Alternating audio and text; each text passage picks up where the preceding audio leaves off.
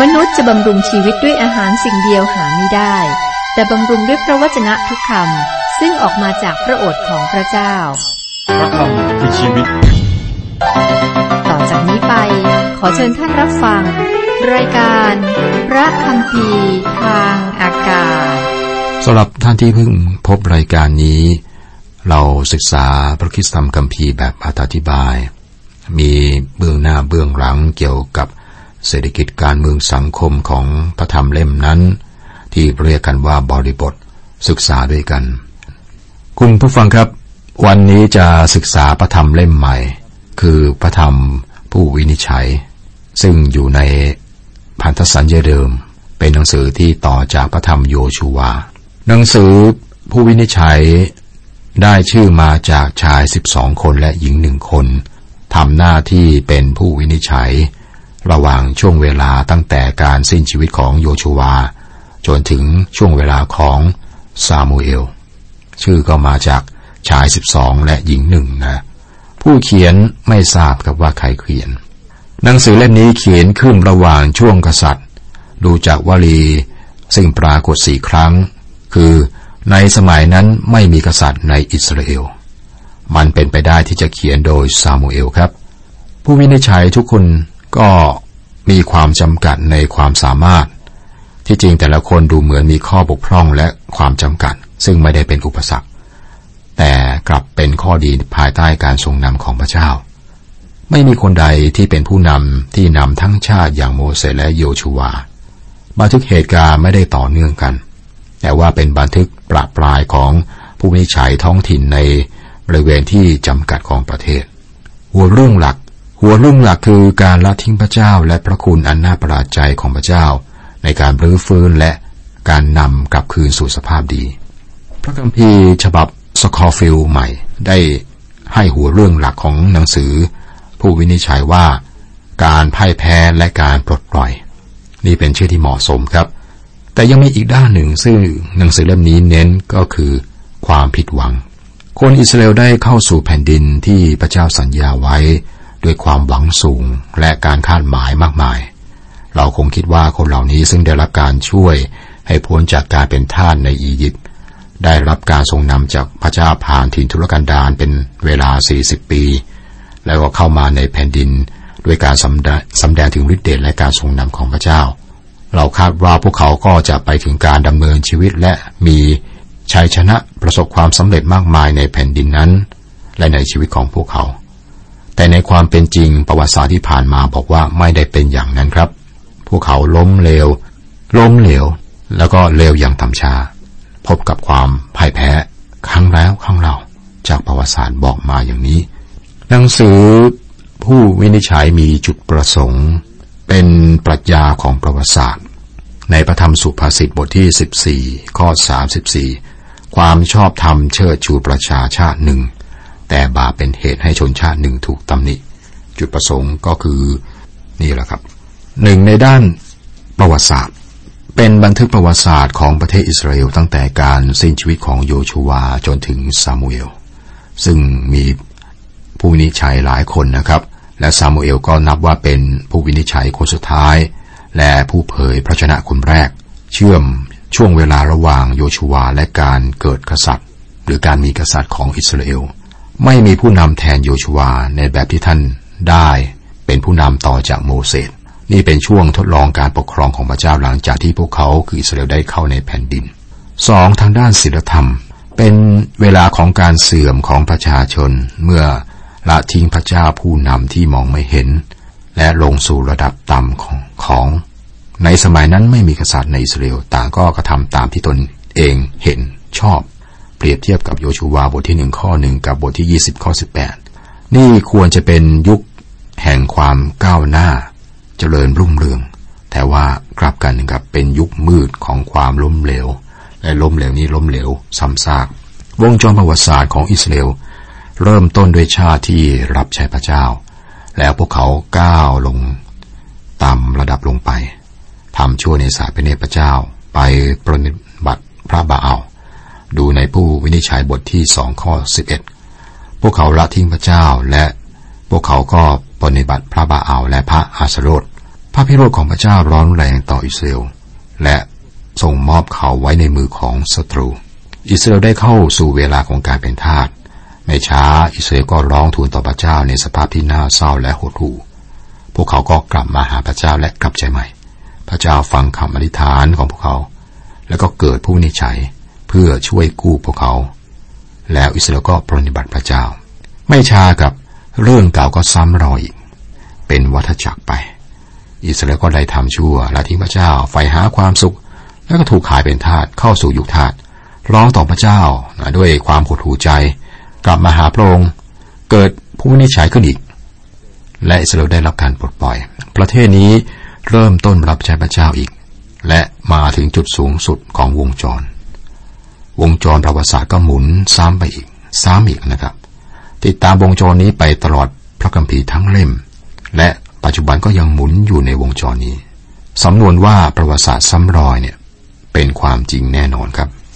พระธรรมอิสยาเริ่มต้นด้วยพระเจ้าให้ปรัชญาของประวัติศาสตร์นี้ครับ ผู้พยากรณ์อิสยาให้โครงสร้างสามขั้นสามขั้นตอนที่ทำให้ประเทศต่างๆร่มจมนะครับ คือหนึ่ง การละทิ้งพระเจ้าสองศีลธรรมที่น่าเกลียดสามความสับสนทางการเมือง ซึ่งเป็นขั้นตอนสุดท้ายของทุกประเทศ ขั้นตอนเหล่านี้ทำลายชาติต่างๆ มาตลอดประวัติศาสตร์ หนังสือผู้วินิจฉัยเป็นหนังสือที่ทันสมัยคำถแถลงของนายพลดักลาบแมคอาเธอร์ บอกอย่างนั้นนะครับ บอกว่าในเวลาที่เหตุการณ์ล่อแหลมนี้ เมื่อศีลธรรมที่เสื่อมในวงการเมืองได้แพร่หลาย เชื้อโรคของมัน มันจำเป็นที่จะต้องระดมทุกอำนาจฝ่ายวิญญาณเพื่อปกป้องและรักษาพื้นฐานฝ่ายวิญญาณ ซึ่งเป็นพื้นฐานของประเทศนี้ เพราะว่ามันได้เป็นพื้นฐานซึ่งเป็นแรงดลใจ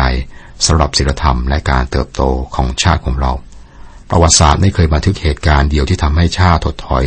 สู่ความเสื่อมทางศีลธรรม โดยไม่ต้องตามด้วยการเสื่อมลงทางการเมืองและเศรษฐกิจ มีการฟื้นฟูฝ่ายวิญญาณ ซึ่งชนะความเสื่อมทางศีลธรรม หรือการถดถอยต่อสู้สู่ความหายนะของชาติในที่สุด อิสยาผู้พยากรณ์ได้ให้โครงสร้างสามขั้นตอน ที่ทำให้บรรดาประชาชาติต่างๆ ล่มสลายนะครับ คือหนึ่งละทิ้งพระเจ้าสองศีลธรรมที่น่าเกลียดและสามความสับสนทางการเมือง ก็พูดง่ายๆคือไม่สนใจเรื่องของจิตวิญญาณ ผลกระทบต่อมาก็ศีลธรรมเสื่อมลง ลกระทบต่อมากับก็มีการสับสนทางการเมือง นี่เป็นขั้นตอนสุดท้ายของทุกประเทศ ซึ่งก็ทำลายชาตินั้นๆตลอดมาในประวัติศาสตร์ สารบัญของหนังสือผู้วินิจฉัยนะครับ ก็มีหนึ่งสองสามมีอยู่สามข้อใหญ่สามข้อใหญ่นี้ก็มีข้อย่อย ข้อใหญ่แรกคือคำนำสู่สมัยของผู้วินิจฉัยบทที่หนึ่งบทที่สอง สองผู้วินิจฉัย สมัยของผู้วินิจฉัย บทที่สามถึงสิบหกสามผลของยุคของผู้วินิจฉัยคือความสับสน บทที่สิบเจ็ดถึงยี่สิบเอ็ดแต่ล้วหัวข้อใหญ่นี้ก็มีข้อย่อย ซึ่งในบทอธิบายนี้ก็จะมีรายละเอียดนะครับ ผมจะขออนุญาตข้ามประเด็นข้อย่อยเหล่านี้ แต่จะพบเมื่อเราอ่านและศึกษาไปทีละบทนะครับ ครับนั่นก็เป็น คำน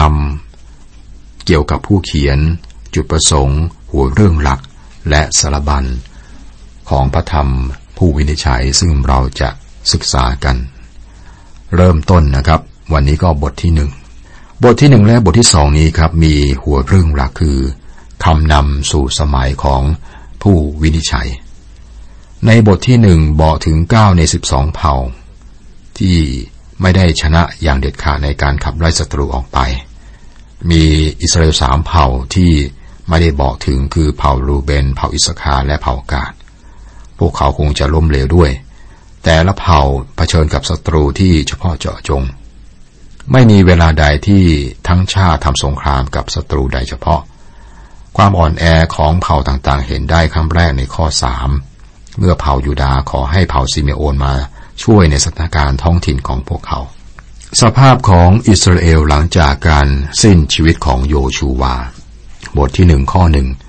อยู่มาเมื่อโยชูวาสิ้นชีพแล้ว คนอิสราเอลทูลถามพระเจ้าว่า ใครในพวกข้าพระองค์ทั้งหลายจะขึ้นไปก่อน เพื่อสู้รบกับคนคานาอัน ความอ่อนแอของเผ่าต่างๆ เห็นได้จากคำว่าไป พวกเขาทูลถามพระเจ้าว่าพวกเขาควรจะไป ควรจะทำอะไร และใครจะไปสู้คนคานาอันแทนพวกเขา คนคานาอันมีที่มั่นที่ดีในแผ่นดิน เพราะว่าคนอิสราเอลไม่ได้ขับไล่พวกเขาออกไป คนคานาอันก็เป็นเหมือนหนามที่สีข้างของอิสราเอลระหว่างสมัยของซาอูและดาวิด ข้อสองพระเจ้าตรัสว่ายูดาจะขึ้นไป ดูเถิดเราได้มอบแผ่นดินนั้นไว้ในมือของเขาแล้ว ข้อสามยูดาจึงพูดกับคนซีเมโอนพี่ของตนว่า จงขึ้นไปกับฉันในเขตแดนที่กำหนดให้แก่ฉัน เพื่อเราจะได้รบสู้กับคนคานาอัน และฉันจะไปร่วมรบในเขตแดนที่กำหนดให้แก่ท่านนั้นด้วยซีเมโอนก็ไปกับเขา ตอนแรกครับ เรื่องนี้ดูเหมือนแสดงถึงการร่วมมือที่ดี ระหว่างเผ่ายูดากับเผ่าซิเมโอน และมันก็ใช่ แต่ยังบอกถึงความอ่อนแอด้วย เผ่ายูดาต้องไม่ขอความช่วยเหลือในการขับไล่คนคณาอันออกจากดินแดนของ พวกเขานะครับ พวกเขาทำได้เองโดยความช่วยเหลือจากพระเจ้า ผลที่ตามมาคือคนคณาอันไม่เคยถูกขับไล่ออกจากแผ่นดินจนหมด ข้อสี่แล้วยูดาก็ขึ้นไป และพระเจ้าทรงมอบคนคณาอันคนเปรสีไว้ในมือของเขา และเขาก็ประหารคนที่เมืองเบเซกหนึ่งหมื่นคน อ่านถึงตอนนี้คงจะคิดว่านี่เป็นก้าวแรกกับได้รับชัยชนะ คนยูดาก็มั่นใจครับว่าพระเจ้ามอบมรดกของพวกเขาไว้ในมือของพวกเขาแล้ว ผมข้ามไปข้อ9ถึง11 นะครับ ภายหลังคนเผ่ายูดาได้ลงไปสู้รบกับคนคณาอัน ผู้ซึ่งตั้งอยู่ในแดนเทือกเขา ในเนเกบและในที่เนินเชเฟลา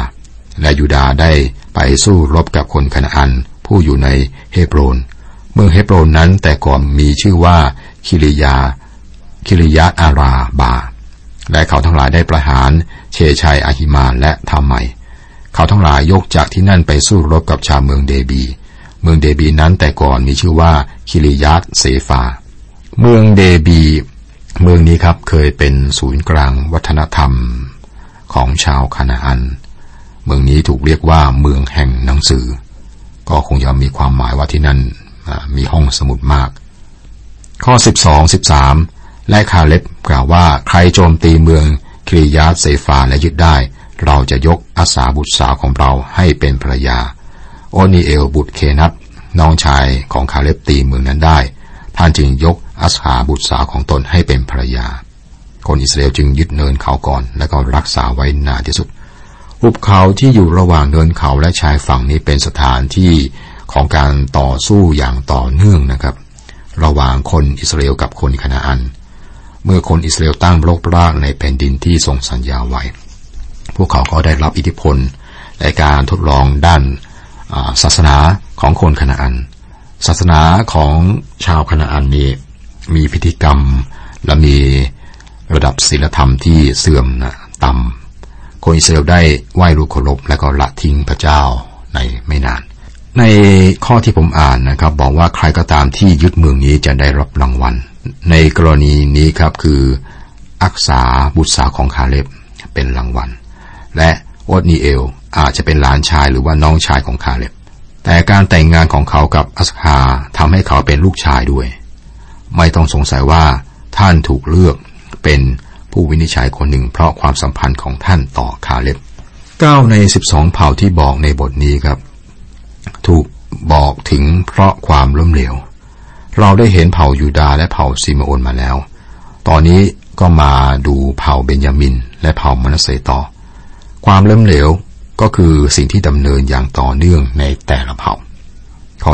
21 แต่คนเบนยามินไม่ได้ขับไล่คนเยบูสผู้อยู่ในเยรูซาเล็มให้ออกไป ดังนั้นคนเยบูสจึงอาศัยอยู่กับคนเบนยามินในเยรูซาเล็มจนถึงทุกวันนี้ นั่นคือเมื่อเวลาที่เขียนมาถึงเหตุการณ์นี้นะครับยังอยู่ ข้อ 27ถึง30 มนัสเสไม่ได้ขับไล่ชาวเมืองเบชานและชาวชนบทของเมืองนั้นให้ออกไป หรือชาวเมืองทาอานักกับชาวชนบทของเมืองนั้น หรือชาวเมืองโดกับชาวชนบทของเมืองนั้น หรือชาวอิบเลอัมกับชาวชนบทของเมืองนั้น หรือชาวเมืองเมกิโดกับชาวชนบทของเมืองนั้น แต่คนคานาอันยังขืนอาศัยอยู่ในแผ่นดินนั้น อยู่ต่อมาเมื่อคนอิสราเอลมีกำลังเข้มแข็งขึ้น ก็บังคับคนคานาอันให้ทำงานโยธา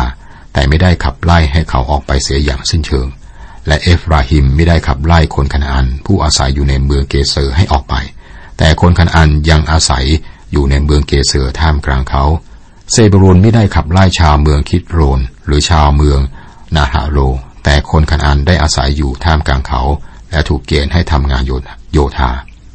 รายงานนี้บอกมานะครับ ถึงความล้มเหลวของแต่ละเผ่า ข้อ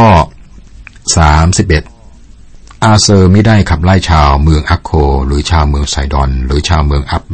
อัลาบ หรือชาวเมืองอัคซีบหรือชาวเมืองเฮลบาห์ หรือชาวเมืองอาฟิก หรือชาวเมืองเรโฮบนับทาลีไม่ได้ขับไล่ชาวเมืองเบตเชเมตหรือชาวเมืองเบธานับแต่อาศัยอยู่ในหมู่คนคณาอัน ชาวแผ่นดินนั้น แต่อย่างไรก็ดีชาวเมืองเบตเชเมตและชาวเมืองเบตทานัดก็ถูกเกณฑ์ให้ทำงานโยธา พวกเขา ได้ขับไล่เผ่าดานเข้าไปในแดนเทือกเขาข้าไปอ่าข้อ 34 คนอัมไลได้ขับดันคนเผ่าดาน ให้กลับเข้าไปในแดนเทือกเขา เขาไม่ยอมให้ลงมาอย่างที่รุ่ม นี่คือแผ่นดินที่ทรงสัญญาไว้ พระเจ้าประทานแผ่นดินนี้แก่ผู้อิสราเอลแต่ไม่มีสักเผ่าเดียวกับที่สามารถครอบครองแผ่นดินที่พระเจ้าได้ประทานแก่พวกเขาเลย บทที่หนึ่งจบลงด้วยรายงานความคืบหน้าของเผ่าต่างๆ 12 เผ่าครับ พูดง่ายๆก็คือล้มเหลว เป็นเรื่องที่น่าเศร้าครับ คุณผู้ฟังครับเราอ่านและศึกษา เริ่มต้นวันนี้เป็นพระธรรมเล่มใหม่ครับ ผู้วินิจฉัยเป็นเหตุการณ์สืบเนื่องต่อจากสมัยของอิสราเอลที่มีผู้นำชื่อโยชูวา เมื่อโยชูวาสิ้นชีพแล้วครับเหตุการณ์ก็ดำเนินต่อไป สมัยโยชูวาก็มีแต่เรื่องของสงคราม สงครามเสร็จแล้วก็มีการแบ่งดินแดน ให้กับเผ่าต่างๆ 12 เผ่าของอิสราเอล แล้วก็จากไป ต่อจากสมัยโยชูวาก็เป็นสมัยของผู้วินิจฉัยซึ่งเราเริ่มต้นวันนี้นะครับ ในหนังสือเล่มนี้ วันต่อไปก็คงจะมาเข้าสู่บทที่สองครับ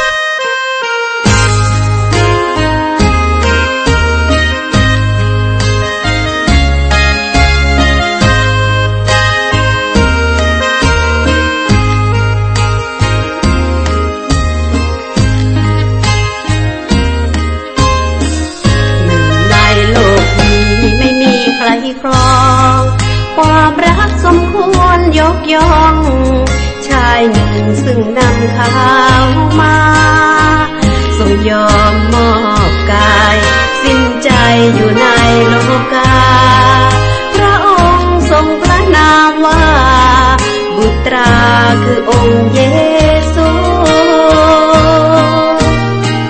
เชิดชูบูชาพระนามเกลียงไกล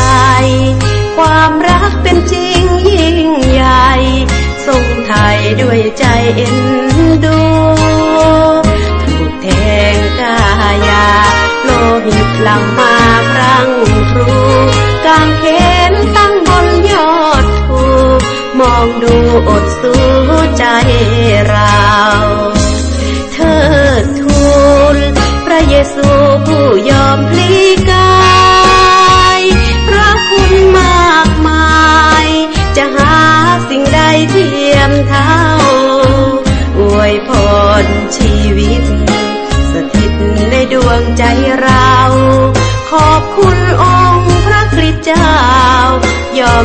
ายไถ่ปวงประชา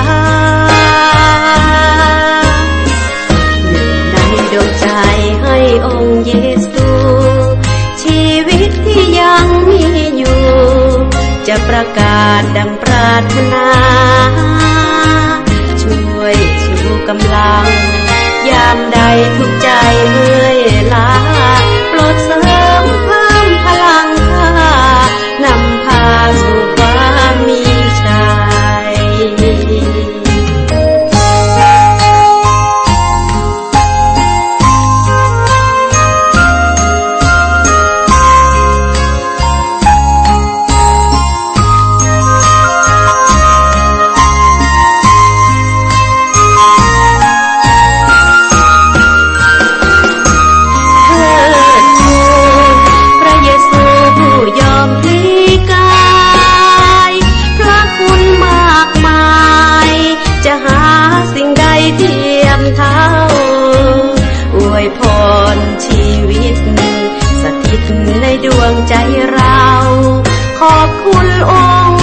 ริเจ้า ยอมตายไถ่ปวงประชาในดวงใจให้องค์เยซู ชีวิตที่ยังมีอยู่ จะประกาศดังปรารถนา ช่วยชูกำลัง ยามใดทุกใจเมื่อยล้าโปรดเสริ